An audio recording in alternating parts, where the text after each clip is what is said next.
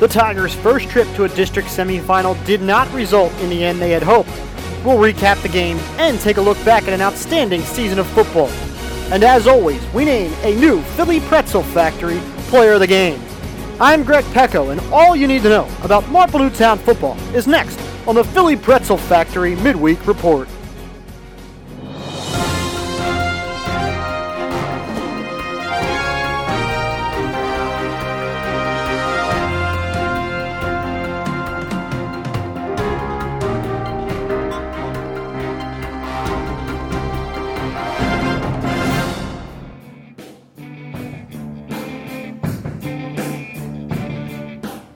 After securing the first playoff victory in program history, the Marple Newtown Tigers traveled to Upper Moreland to face off with the Golden Bears in the district semis. However, on the game's opening kickoff, a miscue by the Tigers resulted in a fumble that the Bears would put to use as they scored a quick touchdown. Two possessions later, the Tigers, however, found points of their own on a seven play, 70 yard drive that resulted in a George Lambricios 27 yard field goal making the score 7 3 in favor of the Bears late in the first. The Tigers would then go on to take the lead a few minutes later.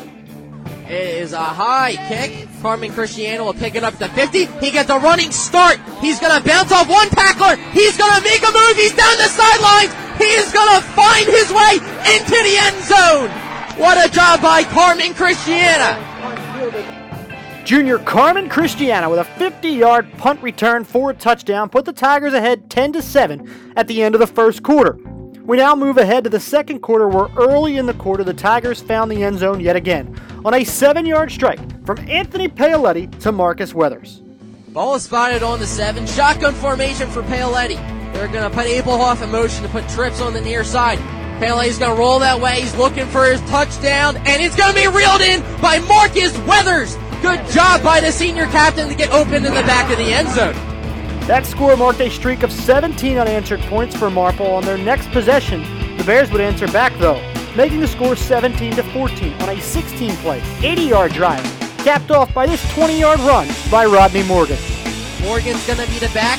They're going to fake it to him. Decker's going to look back to his left. He has a target in Morgan, and he is going to be in for a Golden Bear touchdown. Great play design. Gets the Bears back in this one.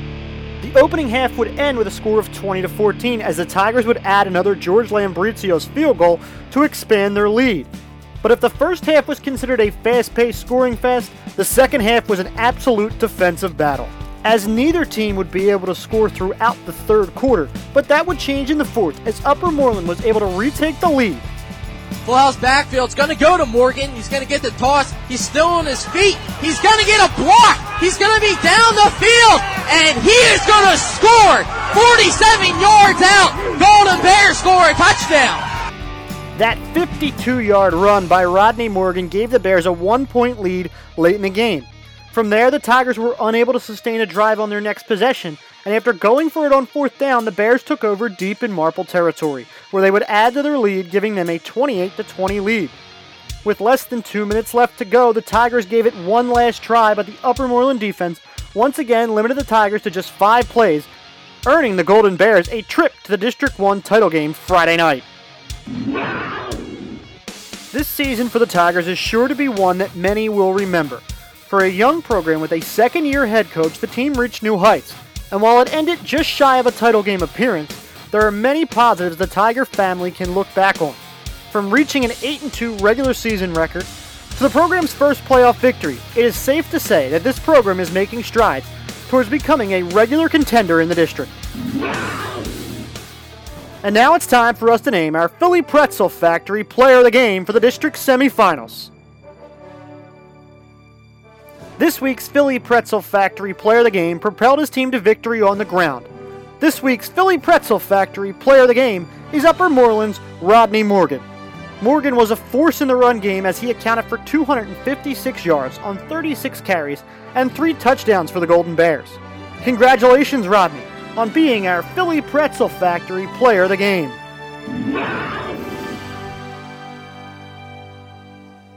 And for the final time this year, that does it for the Philly Pretzel Factory Midweek Report.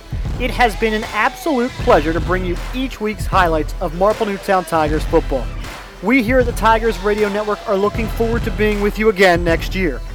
However, we do have one more football broadcast left for you this season, as the Tigers Radio Network will cover the District 1 3A championship game between Upper Moreland and Academy Park this Friday night at 7 p.m. from the campus of Plymouth Whitemarsh High School in Lafayette Hill, Pennsylvania, on MarpleNewtownFootball.com.